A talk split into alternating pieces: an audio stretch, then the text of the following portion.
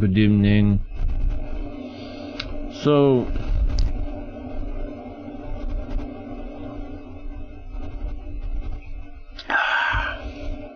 tayo ngayon ay mag Bible study. At ang aaralin natin ay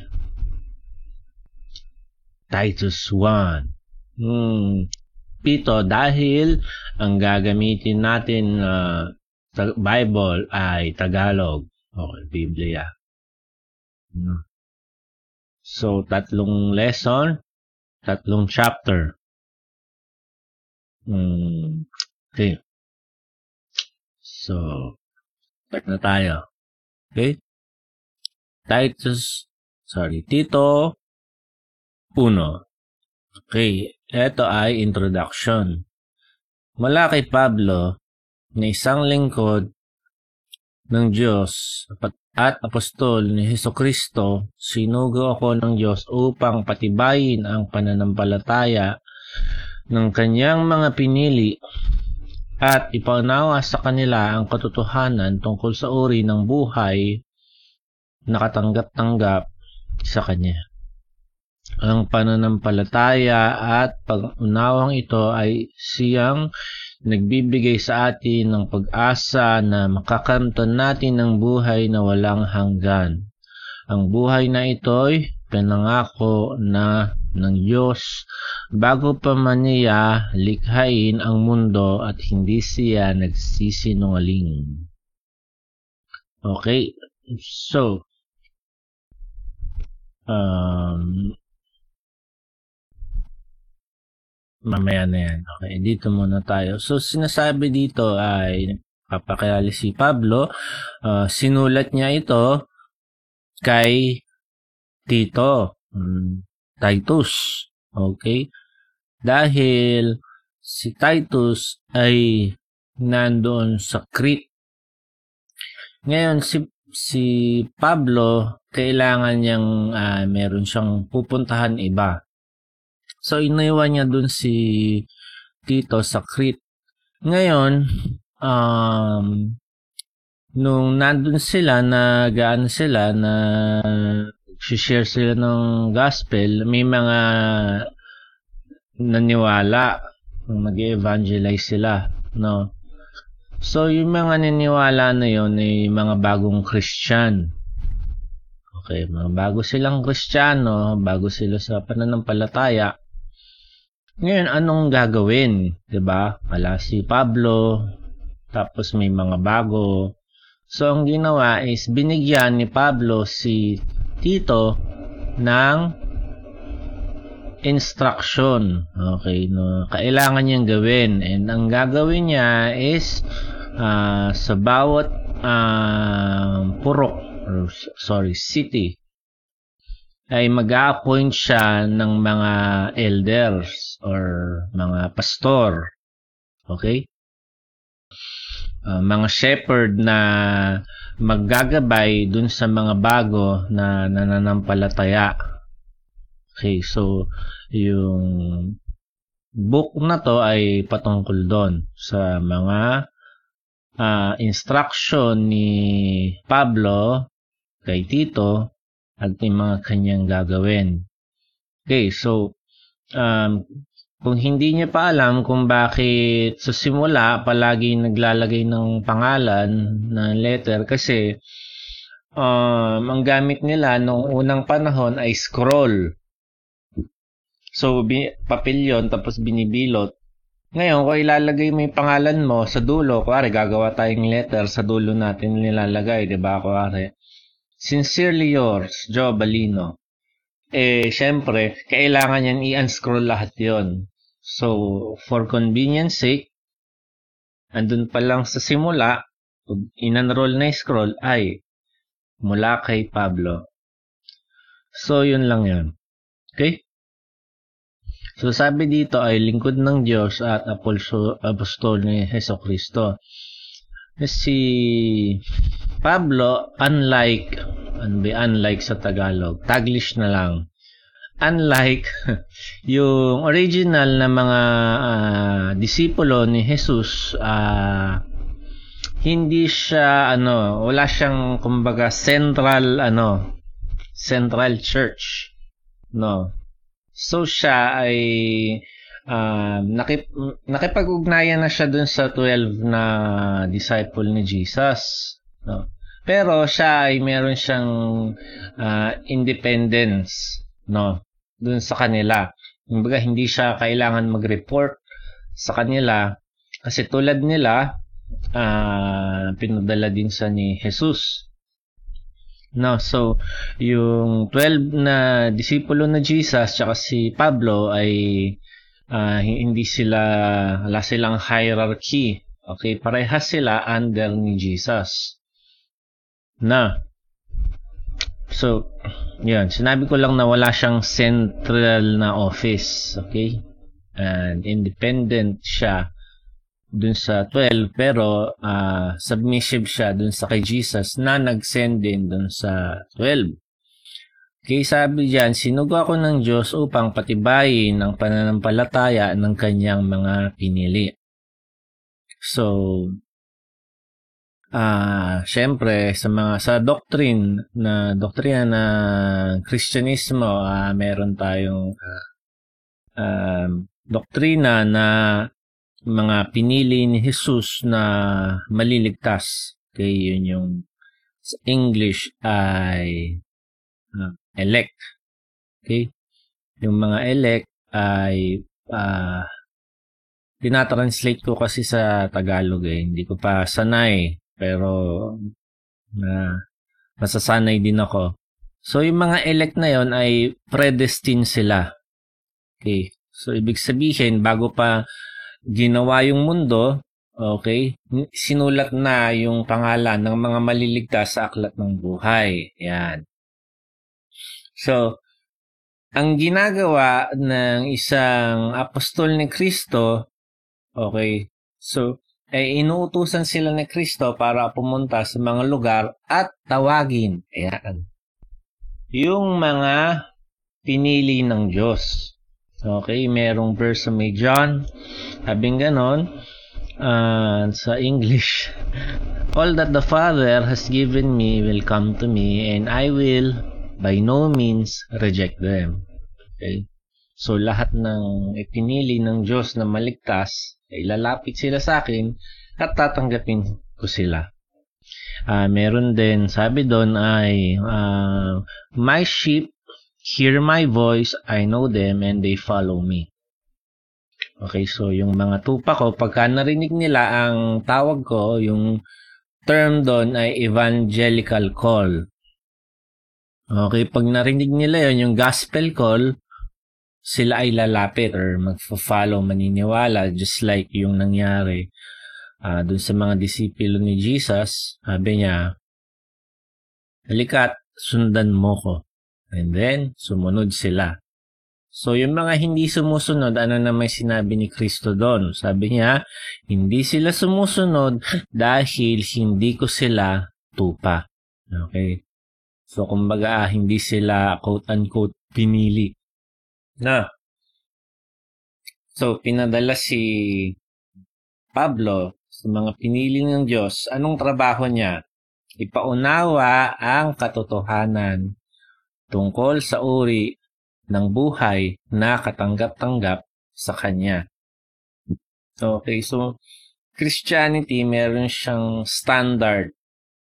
Hindi lang sa Christian ka, yun na yun. Hindi, yung Christianity meron siyang meaning and yun nga standard.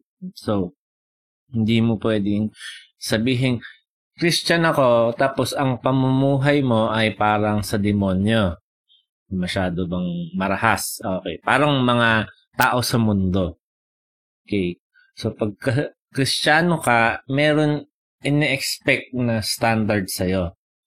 Okay, hindi lang siya moral standard, although kasama yon pag Christian ka, dapat hindi ka nagsisinungaling, nangungupit, nang boboso, uh, nang, na, nanakit ng kapwa, ayan. Pero yung standard na to is more of spiritual. Okay, kasi ang nananahan sa'yo ang banal na espiritu, so dapat ang buhay mo ay isang nabubuhay ka ng isang banal na buhay. So, obviously, tulad ng sabi ko, yung mga tao dito ay bago pa lang. So, hindi pa nila alam.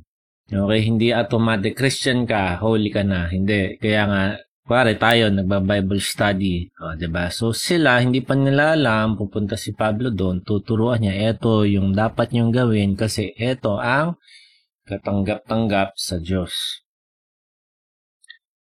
Ah, ang pananampalataya at pangunawang ito ay siyang nagbibigay sa atin ng pag-asa. Okay, na makakamit natin ang buhay na walang hanggan. At um, uh, paano ba? Gusto kong matapos yung Bible study natin ng saglit lang yung oras, uh, pero ang problema, kuwari, uh, ilang minutes na ba? 10 minutes na, verse 1 pa rin tayo, no? Kasi, um, may mga bagay na, syempre, gusto nating i-discuss. Okay, tulad nito. So, kuwari, hindi naman kasi ito yung main uh, main point ng chapter 1. Intro pa lang to. Pero kuwari, tignan nyo to. Kaya tayo na dinadahan-dahan eh. Sabi dito, ang pananampalataya at pangunawang ito ay siyang nagbibigay sa atin ng pag-asa na makakanto natin ang buhay na walang hanggan. Okay? So, bakit tayo nagpo-post? Nagpo-post tayo para mag-focus tayo sa word na pag-asa. Okay, sa English ay hope. Ngayon, ang mga Kristiyano lang ang merong pag-asa ng buhay na walang hanggan, eternal life. No, na pag tayo ay namatay, after ng buhay na ito ng uh, ano ba tawag dito sa buhay na earthly life?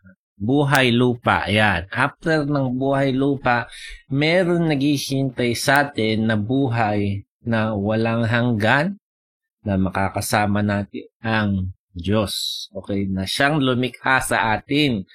Sa buhay na yon, wala nang kamatayan. So, dun pa lang, panalo ka na, di ba? Pero hindi lang yon um, uh, meron ka eternal life, uh, meron kang inhe, uh, may, kapag mana ka ng langit, ayun nga, meron kang buhay na uh, hindi natatapos, kasama mo ang Diyos, kasama mo lahat ng iyong kapatid sa langit, at doon, wala nang paghihirap, wala nang pagdurusa, wala nang sakit, So, lahat ng kasiyahan ay andoon. Diba ang saya? Okay. Pero, isipin nyo na lahat ng tao na wala kay Kristo. So, kung tayo ay may pag-asa, sila ay walang pag-asa. Okay, pag namatay sila, yun na yun. So that's uh, kaya yung mga tao na makamundo talagang ini-enjoy nila yung buhay mundo nila. No? At naiintindihan ko naman kasi yun na nga lang yung kanilang buhay, hindi pa sila mag enjoy No, pero ah napakalungkot. Ayan ang aking pinupunt. Napakalungkot ng buhay nila na pag natapos na yung konting kasiyahan na ito, wala na. Sapagkat tayo ay subali tayo mga Kristiyano, tunay ang ating pag-asa. Hindi siya yung pag-asa na nakabase sa hangin na uh, basta pag ako namatay, ganyan, ganyan, ganyan, punta ko ng langit. Hindi ganon. Yung pag-asa natin ay nakabase sa Diyos. So, kaya sinasabi dito, ang buhay na ito ay ipinangako ng Diyos bago pa niya nilikha ang mundo at hindi siya nagsisinungaling. Ibig sabihin, meron tayong kasiguraduhan, sure, garantisado na pag tayo ay nanampalataya dito sa pinangako ng Diyos, siguradong sigurado nating makakamtan yung buhay. Hindi yung wishful thinking, sana baka sakali. Di ba? So, sana uh, ma-appreciate natin yung ating hope, yung pag-asa natin na yun, at i-treasure natin na yun. Okay, so sinabi dito, uh, bago pa niya ninikha ang buong mundo. So, yung promise na eternal life ay isa sa pinakalumang pangako ng Diyos. Imagine, bago pa niya nilikha yung mundo, ando na yung kanyang pangako na yon. Okay, verse 3. Magpapapos din tayo. Ngayon ang panahon na itinakda niya upang maihag ang kanyang salita tungkol sa buhay na ito. So, yun ang trabaho ng mga apostle or mga sinugo ng Diyos upang ibahagi ang magandang balita. Okay? Sa akin, ipinagkatiwala ng Diyos ang, na, at ating tagapagligtas ang pangaral ng salita na ito. Mahal kong tito, aking tunay na anak sa isang pananampalataya. So pagka pagka sinabi niyang anak, might be na uh, si Pablo ang dahilan kung papaano nakilala ni Tito ang Diyos. No, so ang tawag so kaya tinatawag niyang anak, kumbaga quote unquote anak sa pananampalataya. No. Uh, pero uh, hindi tinatawag ni ano ni Tito si Pablo na tatay, okay? Kasi syempre sa Christianity uh, si God yung ating heavenly Father, siya yung ating Father pero pwede naman. Okay.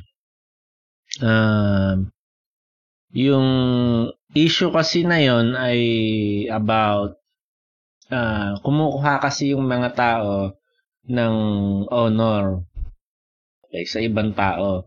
So, para mas angat sila, ang tawag sa kanila ay uh, teacher, elder, or pastor, or reverend, or father. No? So, mali yung kanilang motibo. Pero pagka yung ordinaryong pangalan lang, wala namang issue. Ang sinasabi doon ni Jesus sa Matthew is kumukuha sila ng honor. Ine-elevate nila yung sarili nila above the rest. So ako hindi lang ako ordinaryong brother. Ako ay father. Like something like that. Pero if ordinary lang na ay uh, ito ang aking tantay sa pananampalataya tapos wala namang hindi naman nagmamalaki or nagmamayabang yung tao. Okay lang siguro pero yon, okay? Sumainyo nawa ang biyaya at kap- kapayapaan galing sa Ama at sa ating tagapagligtas na si Kristo Jesus. No? So, um, yung grace, um, pag, pagka tinranslate siya sa Tagalog, hindi lalabas ay grasya. No. Ang grace, pag tinranslate sa Tagalog, ay biyaya. So, grace and peace yung sinasabi dito, pero dito, biyaya at kapayapaan. No? So, alam natin yung biyaya ng Diyos, yan yung uh, binibigay niya sa mga tao na uh, hindi karapat dapat na makatanggap niyan. Okay, so unmerited, yan. Kumbaga, hindi porkit qualified ka, bibigyan ka ng biyaya ng Diyos. So, hindi kahit hindi ka uh, qualified, binibigay ng Diyos yan. Uh, yung kapayapaan, syempre, galing sa Diyos yan at sa bawat isa. Okay? So, eto na yung utos kay Tito. Okay. Sabi dito, iniwan kita sa Crete upang tapusin ang mga gawaing hindi ko natapos. Gaya ng biling ko sa iyo na pumili ng mga mamumuno sa iglesia sa bawat bayan. So, eto na yung qualifications. No? Um, bago tayo mag, ano, sabihin, uh, din, dinivide to sa tatlo. Tatlong qualification. Ang una is yung domestic. Ano ba yung Tagalog? so, domestic qualification. Okay? Ibig sabihin, yung tao na yon pakikitungo niya sa ibang tao. Yan. Yun yung una. Pangalawa is uh, personal. Ibig sabihin, yung sa sarili niya. And then, yung number three ay um, theological. Ibig sabihin, patungkol sa Biblia. Dapat alam niya ang salita ng Diyos. No, so ulitin natin. Uh, social or domestic. And then personal. And then yung sa theological qualification. Okay.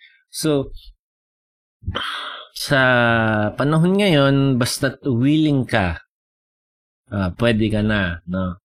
Uh, hindi po hindi po ganon. Okay, merong qualifications sa Bible. Uh, kailangan yung tao ay qualified. Sabi nga, many are called but few are chosen. Tama yon, no? Pero yung chosen na yon, kailangan ay qualified pa din. So, ito yung mga qualified. Uh, pagka ikaw ay mm, gusto mong maging ministro simbahan or tumulong sa ibang tao, gusto mong maging elder or mamumuno, okay? Maging pastor. Ito yung qualification. Okay? Ikaw naman, hindi ka pastor, pero ikaw ay isang kristyano at umaten ka sa isang simbahan or iglesia. At titignan mo kung meron ito sa iyong pastor. At kung wala, maghanap ka ng qualified. Okay? So, simulan natin. Unang-una ay yung kanyang domestic qualification. Okay? So, sabi dito, piliin mo ang may magandang reputasyon. Uh, ibig sabihin yan, uh, yung hindi siya malalait.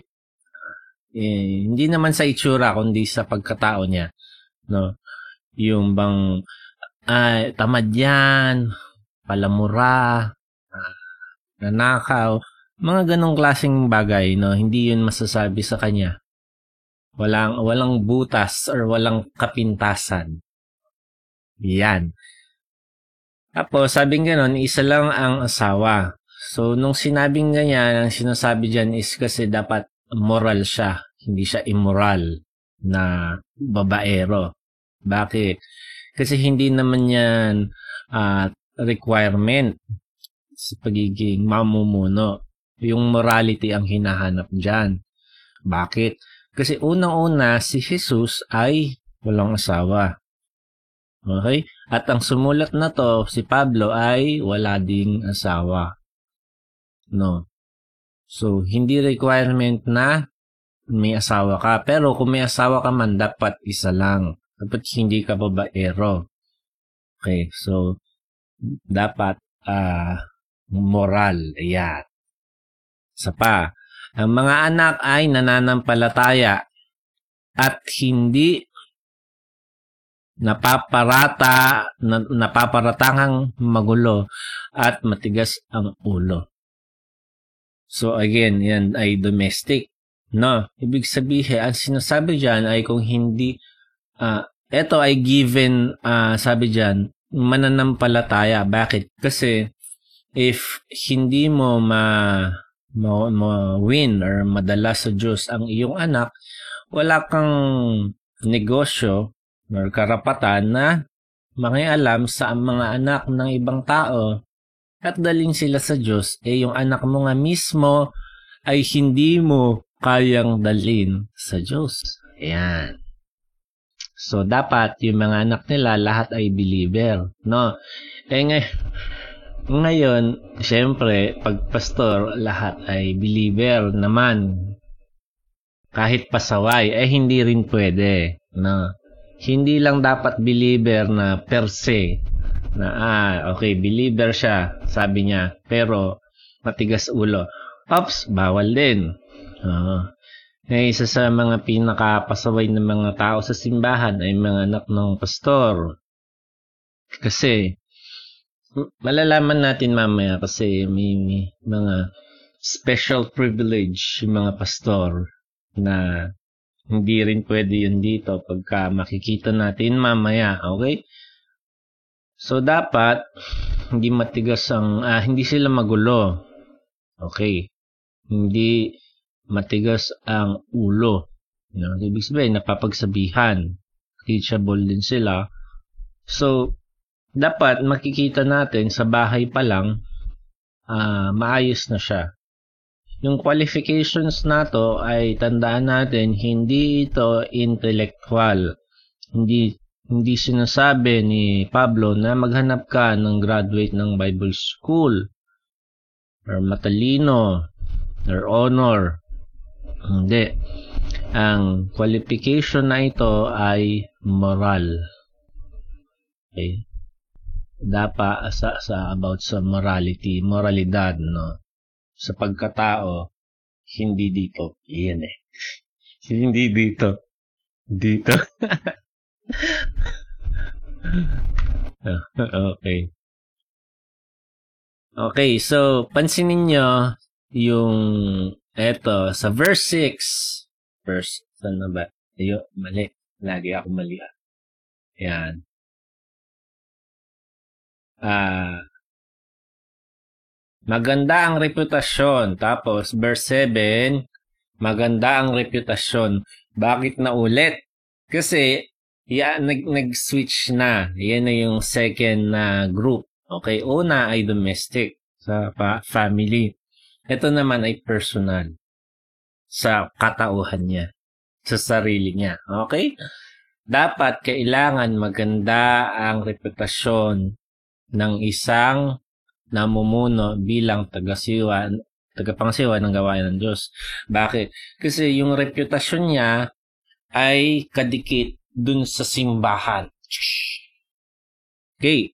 Yung sabihin, pag, pag, pag yung, wari ako, no, pag yung reputasyon ko ay nasira or hindi maganda, yung reputasyon ng simbahan ay hindi rin magiging maganda at ito ay masisira din. Okay? So let's say, uh, marami akong utang at sa madaming tao, no, So, para bang, eh, bakit siya yung ano, eh di puro ano din yan, puro mangungutang din eh kayo nagsisimba dyan. So, parang ganon. Dapat, wala rin akong butas. Magan hindi ako masisiraan. Okay, maganda ang aking reputasyon. Kasi, um, na-representative ako ng simbahan. Ayan, ganon. Dapat hindi siya mayabang. No? Sinasabi dito sa mayabang ay sa English uh, ano tawag dito? Yung bang tingnan na lang natin. Pataga-tagalog pa kasi no? Mag english din naman. Self-willed. Okay? Hindi siya self-willed sabi dito mayabang. Ano ibig sabihin ng self-will? Yung bang sarili niya yung nasusunod. Okay? Uh, malakas yung uh, let's say hatak niya sa ibang tao. No. Uh, pag sinabi niya, yun ang mangyayari. So, yan ang sinasabi dito. No, hindi siya nagpapatalo sa opinion ng ibang tao. So, bawal yan. Ngayon, sa leadership na mga church or organization, kailangan ganyan, 'di ba? Dapat pag leader ka, assertive ka, nangunguna ka, etc. etc. no. Pero ito ang kaharian ng Diyos, ah, baliktad yung ano dito, yung structure. No, the greatest ay yung least.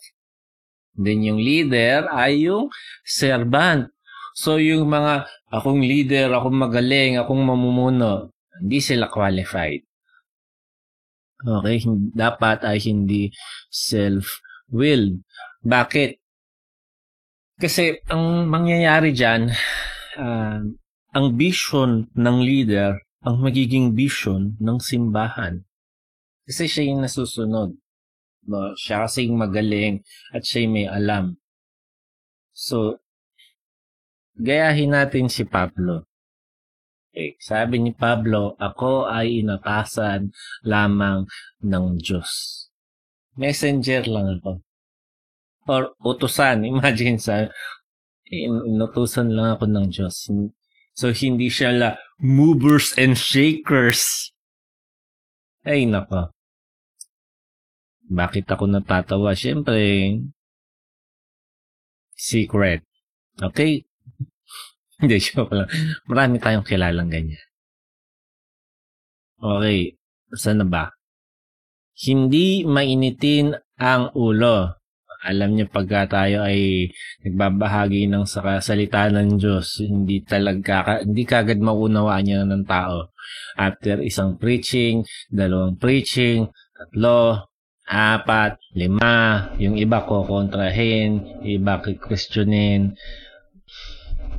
So, kailangan mapangunawa ka.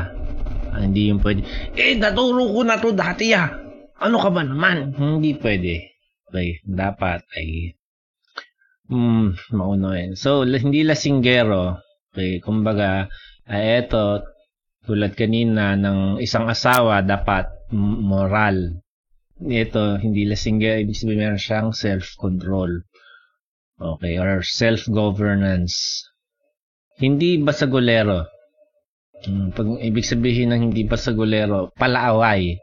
No? Ah, okay. So hindi yung alam niyo yung ginawa nung ni nung Peter nung dinakip si Jesus, kumuha kagad ng espada. Asya. So hindi dapat ganoon. Ah, pag tayo ay let's say paparusahan dahil sa ating pananampalataya ah, sa Biblia, ang utos sa atin ay ah, tayo ay magdusa sa katahimikan. Totoo yan. Ah, ah, hindi, hindi ako ngumingisi dahil joke.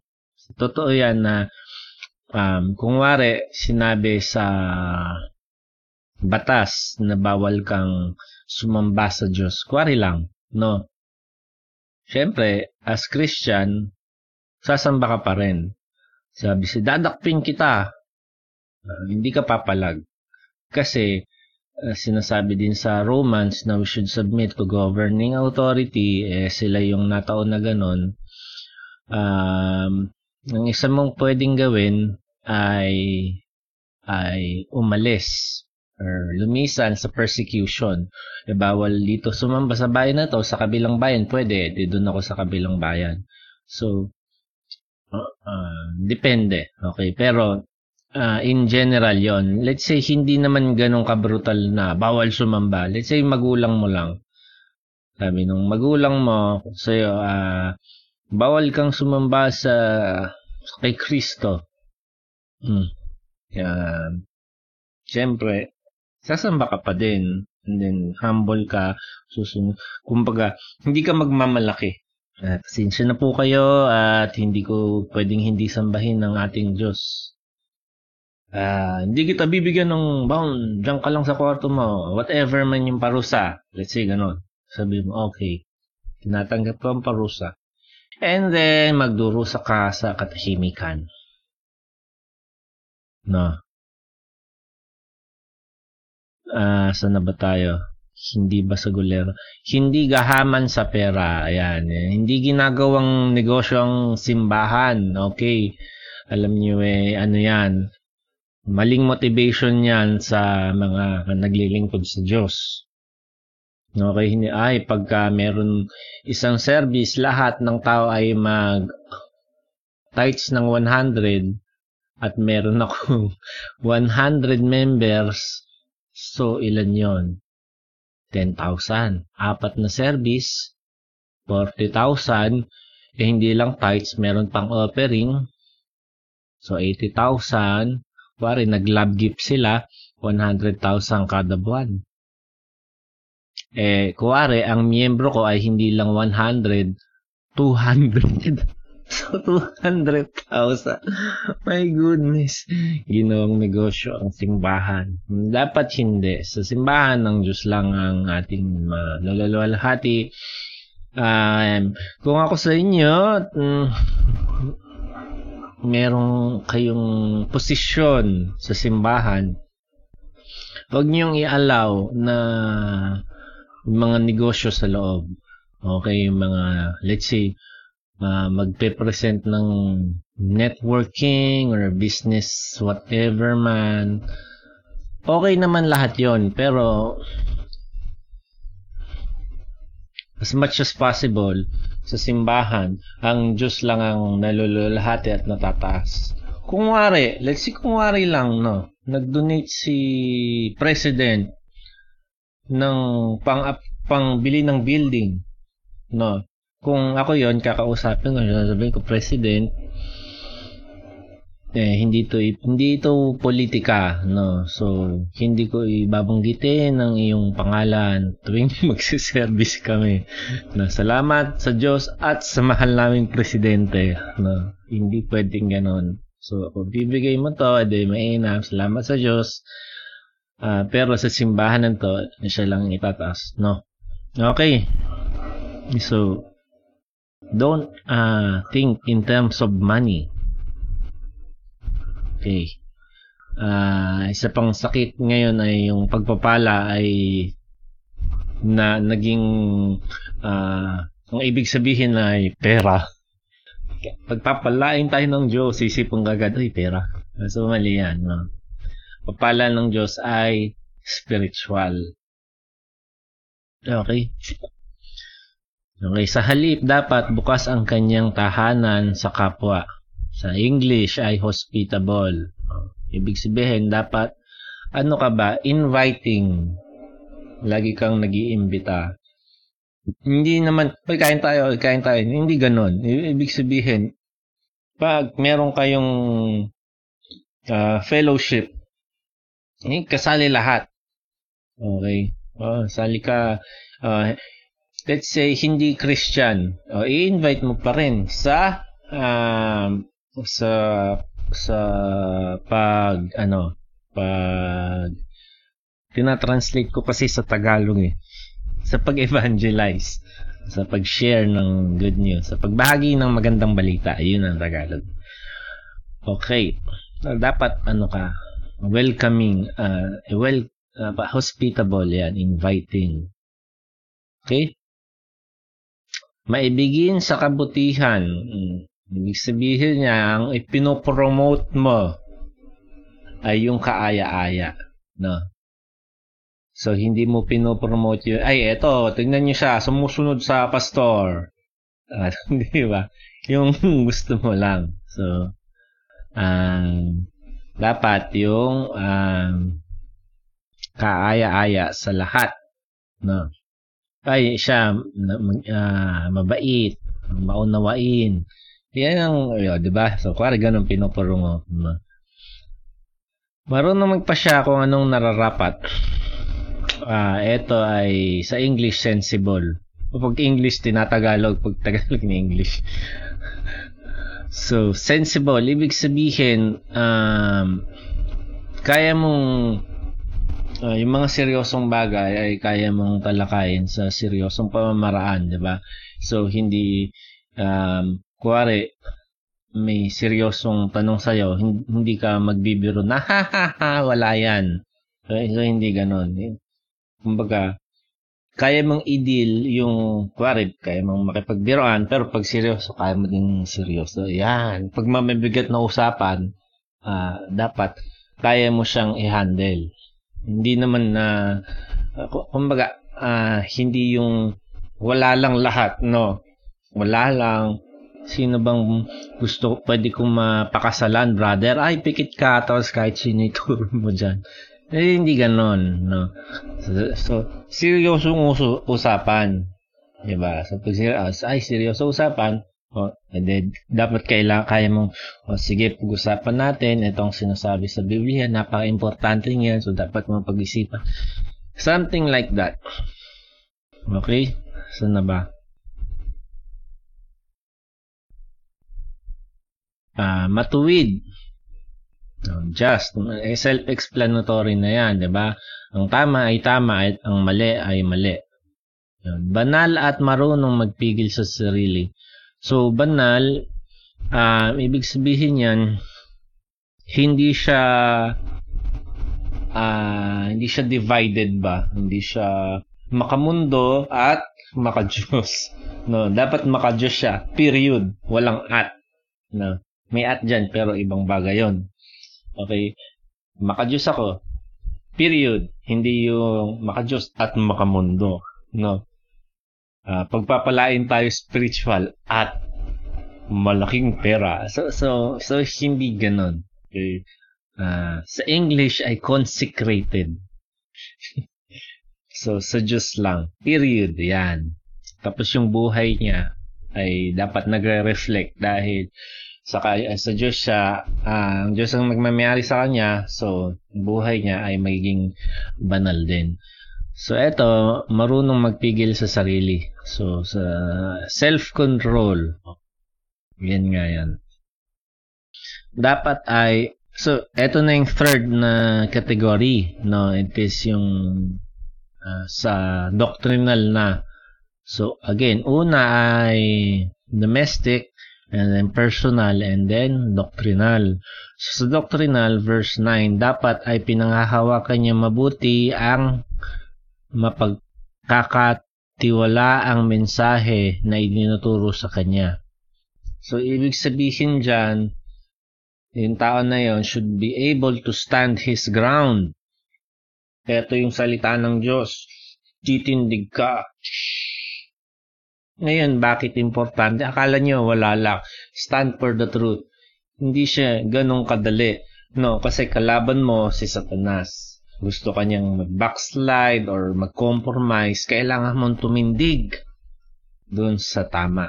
No? Uh, kalaban mo din dyan yung mga false teachers. No? No, mundo. So lahat, the moment na ikaw ay tumayo sa katotohanan, Ayan, talagang gagawin ni Satanas lahat, lahat ng kapangyarihan para ikaw ay uh, ma- masway at maalis doon. So, kailangan uh, yung kaya mo siyang panghawakan. Hindi ka bibitaw. Kaya mong tumindig. No, dapat matatag. Matatag. Okay. Bakit? Upang maituro rin niya ito sa iba at maituwid ang mga sumasalungat dito. Okay? So, hindi lang ikaw ang tatindig. Dapat kaya mo din siya ituro sa iba. Parang yung ginagawa ko ngayon, dapat nagtuturo ng salita ng Diyos na you should be able to communicate yung divine truth, no? Eto, bigyan, mag-test tayo. Test kaya niyo bang, uh, let's say, sino dito nakakaintindi kung ano ang gospel or magandang balita? Well, ako lahat kaya uh, magtaas ng kamay ng Kristiyano. Sino dito ang kayang ituro ito sa iba? Kumonti na, no? So, eh, kailangan din matutunan ito ng ng tao. No? Na makapagturo ng uh, salita ng Diyos sa iba. Okay? And then yung last dun sa third category is para maituwid ang mga sumas sum, sumasalungat dito. No. Meron kasing mga tao na mali ang turo. Hindi sila based sa Biblia mga iniimbe-imbento lang nila. Kailangan kaya mong i-correct. So, ganito yan. Lagi ko ito sinasabi at sasabihin ko ulit. ang trabaho. Para ang trabaho ko uh, bilang nagtuturo ng salita ng Diyos or messenger of God ay ituro ang tama. No, so, kuwari, di mo alam na yan, tuturo. Yun yung sinasabi ni Paul. Uh, Titus, sa mga bagong kristyano, ituro mo yan. Turo mo yung mga magagandang bagay. Kung anong kalugod-lugod sa harap ng Diyos. So, eto yon Okay? At uh, lahat ng maling katuruan, itama mo. Yan. So, yung, let's say, uh, um, tanggap ka ng Diyos kahit sino ka pa. Mali yan kasi unang-una niyang sinasabi, dapat tayo ay pagsisihan ng ating kasalanan. So, para bang eh, kung mahal ako ng Diyos, ba't kailangan ko pang magsisi? Kasi maling katuruan. Ganong klaseng bagay. So, titindig ka, kaya mong tumindig, kaya mong magturo, at kaya mong mang-rebuke or mang-correct ng mga maling katuroan, tama. Lahat ay dapat biblical. Okay. Bakit? Sapagkat marami ang hindi naniniwala sa aral na ito. Lalo na ang grupong pinipilit na nagpatuli ang mga nananampalataya. Walang kabuluhan ng kanilang mga sinasabi at mandaraya sila. So, tatlong bagay patungkol sa mga false teacher, mga maling propeta. Unang-una ay uh, mga ano sila rebelde. Hindi sila nagpapasakop sa salita ng Diyos. Ito ang salita ng Diyos, andito sila. Ayan, kung saan-saan sila. Never silang andito na nagsasubmit. No? Hindi sila obedient, masunurin sa salita ng Diyos. Okay? Sabi dito, hindi sila naniniwala sa aral. So, ito yung sinasabi ng Bible, wala silang pake. At ito ko, ito, ito. So, so hindi sila submissive sa word ng God. Doon sa authority So kahit anong claim nila ng authority, huwag kayong maniniwala or susunod or magpapasakop sa kanila kasi sila mismo ay hindi nagpapasakop sa Diyos. So sila yung grupo na uh, mga Judaizers sa English. Or dito, ang grupo na pinipilit magpatuli. Ang tunuturo kasi nila ay pag di ka nagpatuli, hindi ka katanggap-tanggap sa Diyos hindi ka magiging kristyano, hindi ka maliligtas. Mali yun. Uh, yun yung isang false doctrine or maling katuruan na kailangan saan na ba yung gitna? Ito, kailangan itama. Tuturo mo at itatama mo yung mali. Turo mo ang tama at itatama ang mali. Yan. Ito, mga rebelde, hindi sila nagpapasakop sa salita ng Diyos, hindi sila naniniwala. Number two, ay walang walang kabuluhan ng kanilang sinasabi. No. Dahil hindi sila nagsasubmit sa salita ng Diyos, ang mga doktrina nila ay imbento lang. No, ganito sila mag-isip ng mga doktrina. Ano kuha lang sila sa hangin. No. And then gagawin nila, i-reinforce nila ng may authority. Sabi ng Diyos, kailangan natin gawin ito. no. Tapos, wala naman pala siyang bearing. No. Hindi kasi nakabase sa salita ng Diyos. Mga tradisyon ng tao. Uh, ganun lang yan. Bibigyan ko kayo example maraming ma-offense sa akin. Kuwari ako ay nagganiro. No. Saan galing? Dito. sa, sa hangin. Bakit? Ala na sa Bible yun eh. No, hindi naman, hindi naman, so san, kung hindi galing sa Bible, saan galing? Sa tao. Yan lang yun eh. Okay? Sa example lang, maraming marami yan. No, hindi tayo matatapos.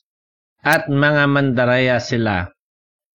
So, sa nung sinabing mandaraya, ang English niyan ay, bakit ba tinatranslate ko sa English? uh, ano sila, deceivers, manluloko, mandaraya. Pagka ikaw ay isang deceiver or manluloko, ibig sabihin, uh, meron kang ibang agenda. Okay? So, meron kang ibang layunin, siguro masama, kaya gusto mong yumaman, so, nag, ano ka sa religion, tapos, sasabihin mo kumari, sino gustong mapagpala ng Diyos? Eh, syempre, lahat ng tatas ng kamay. Okay, magbigay tayo or magtanim tayo or kung ano man. So, ikaw, dadami pera mo. Tapos sila, hindi sila magkakaroon ng pera. No? Pero, lahat yon ay kinocover mo sa religion. No? So, yun yung way na sila ay nandaraya or nang loloko ng mga tao. Okay? So, bakit sinasabi ni Pablo kay Tito ito? Para ba maging mapapel si Tito or para ba epal siya na ako lang ang turo, ako lang ang tama? Hindi. Sinasabi to hindi para mang-away sila. Kundi dahil ano, mahal ni Pablo at mahal ni Tito ang mga Kristiyano. Okay? So, dahil mahal niya ito, ayaw nilang ma ma-sway sa ibang katuruan, sa mga maling katuruan, ayaw nilang mapunta. So, gusto nila lahat ng Kristiyano ay doon sa tama manindigan. so, ang motivation nila ay hindi magpadami tayo, dapat tayo ang pinakamalaking simbahan. Ang motivation nila yung tao na maita, maitayo sila or ma-establish na tumindig sila sa katotohanan. Okay? No, so, paano gagawin nila? Kinakailangan pigilan sila dahil nanggugulo sila sa mga sambayanan na pangangaral ng mga bagay na hindi naman dapat itito, ituro para lang kumita ng salapi. Dapat pala binasa ko na lang. Ito na din pala. Okay, isa mismo sa kanila ang mga propeta ang nagsasabi, ang mga taga-Crete ay sinungaling, asal hayop at mga batugang matatakaw. No. So, uh, hindi pra, hindi propeta ng Diyos. Okay? Isa sa kanilang propeta. I- ibig sabihin, merong wise man sa kanilang community and then yun yung description sa kanila. Now, eto ba ay tamang description or mali? okay. Um, sa tingin ko ay tama. Yung mga taga-Crete ay mga sinungaling, asal hayop, at mga batugang matatakaw. So, hindi silang tatrabaho ganyan. Good news or good thing is sa Christianity, lahat yan ay babaguhin.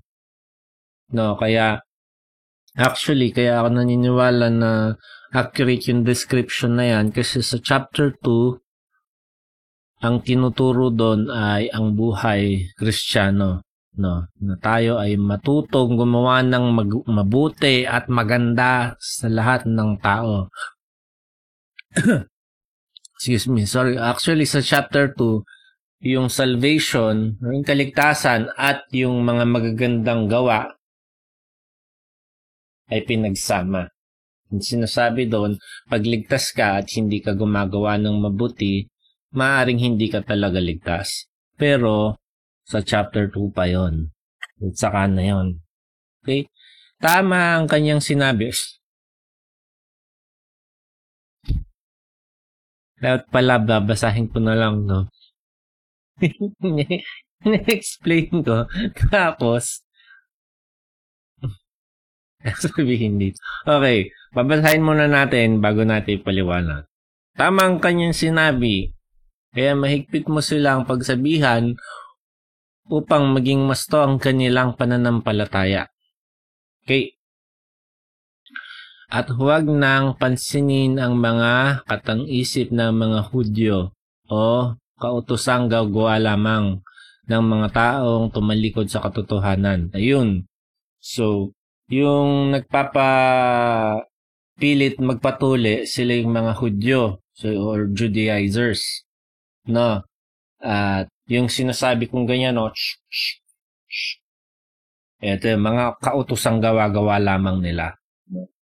Pero yung mga tao, madaling maloko. Lalo na yung hindi alam yung Biblia. Hmm, kukuha lang yung tao ng Biblia ng ganyan. Para ito. Pag ito. Um,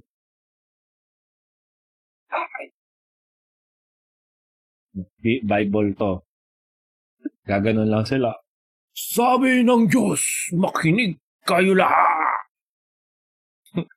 Tapos di ko naman babasahin.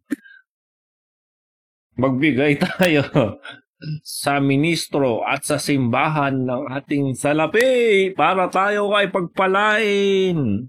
Amen. Ay kaya naman nila. So, parang ganun lang ginagawa. No. So, yung mga tao dapat ay ituro ko ano itama. No. Tapos yung mga kalaban ng katotohanan ay dapat mapatahimik. Okay? And hindi yan gagawin by force. Gagawin yan by teaching. Nag-English na naman ako. Gagawin yan sa pamamagitan ng pagturo kung ano ang tama. Okay, hindi. Kasi ang qualification ng isang mamumuno ay hindi palaaway, hindi basagulero, hindi mainitin ng ulo. So kung hindi yun yung mga qualification, kung yun yung mga qualification, bawal silang mang-away. Mali yan eh. Tumahimik ka. Hindi ganon. Okay, dapat sila ay mapagpasensya at tuturo nilang totoo at bibigyan nila ng counter argument na wala naman yan sa Bible, ito yung sinasabi sa Biblia. So, pag yung tao alam ng katotohanan, hopefully, sila na yung mag-decide na tumayo doon. Uh, yung iba kasi may mga attachment sa kanilang mga leaders.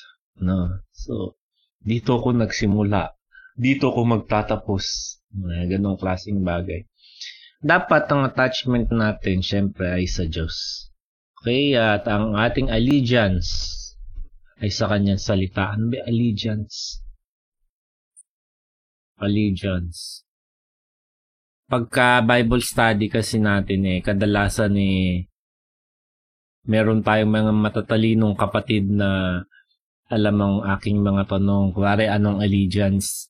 Sabi, may kakaalam niyan. Eh, hindi natin kasama ngayon.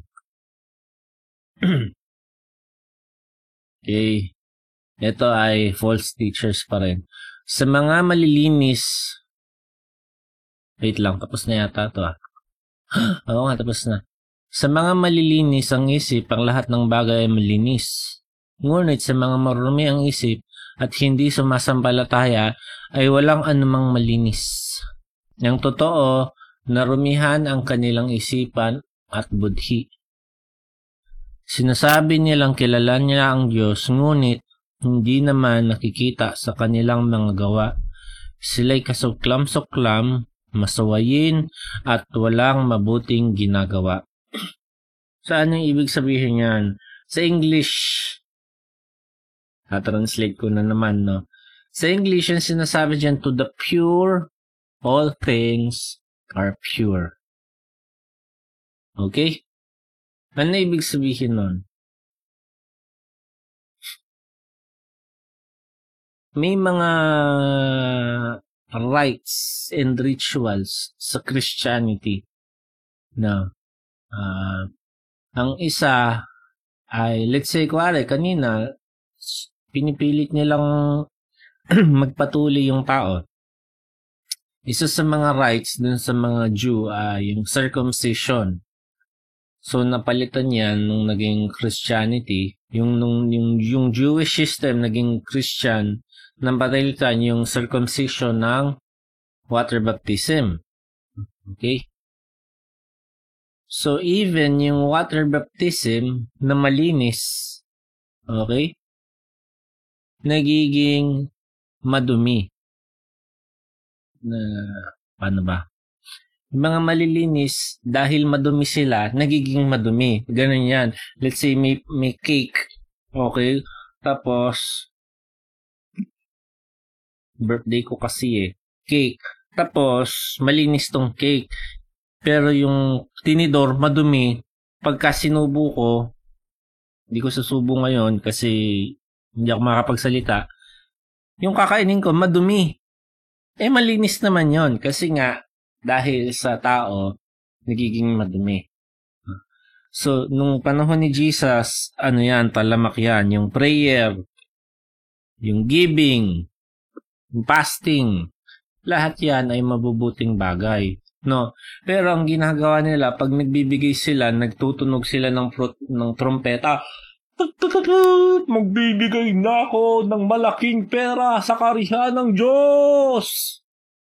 Eh, kang gano'n, ay, napakagalante naman niya, napaka-spiritual naman niya.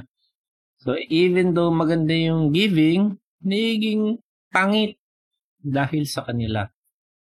Yung pagpe-pray, o oh, magpe-pray ako, Naka-live na ba tayo?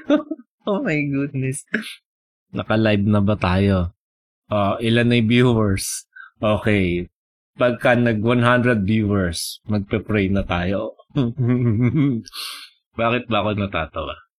Kasi totoo. It's funny cause it's true. Okay. So, Lord, um, hallelujah, sambahin ang ngalan mo. Napaka-nonsense. Um, so, kuha, sa, sasabihin nga, buti sila nagpe-pray. Ikaw hindi nagpe-pray. Um, actually, bago ako mag-video, nag-pray na ako. Na, so, sabi ko, nag-pray ako, Lord. Tapos, pagpalaan niya. Ganyan, ganyan. And then, Amen. Video. Hello everyone. No. Bakit ko ba So, hindi, para bang kinontra ko di sarili ko kasi sinasabi ko nagpe-pray ako. Pero, hindi siya nagiging pa, pa-spiritualan. Alam mo ba nagpe-pray ako one hour? Oh, ako two hours. Ako three hours. Ako five hours. Ako perpetual ang aking prayer. so, even though okay yung prayer, nagiging madumi. Kasi giging paliksahan. Ay, napaka-spiritual niya. Pare fasting, no? Ay, di ako kumakain. Fasting kasi ako. Spiritual fast. Ah, ibang klase siya. Amazing. Kami di kami nagpo-fasting pero siya ibang klase. So, yung mga rites, rituals, mga ceremonies ng religion ay nagiging madumi dahil sila ay madumi. Alam mo ba ako ay nag-missionary? Saan? Sa malayong lugar, abroad.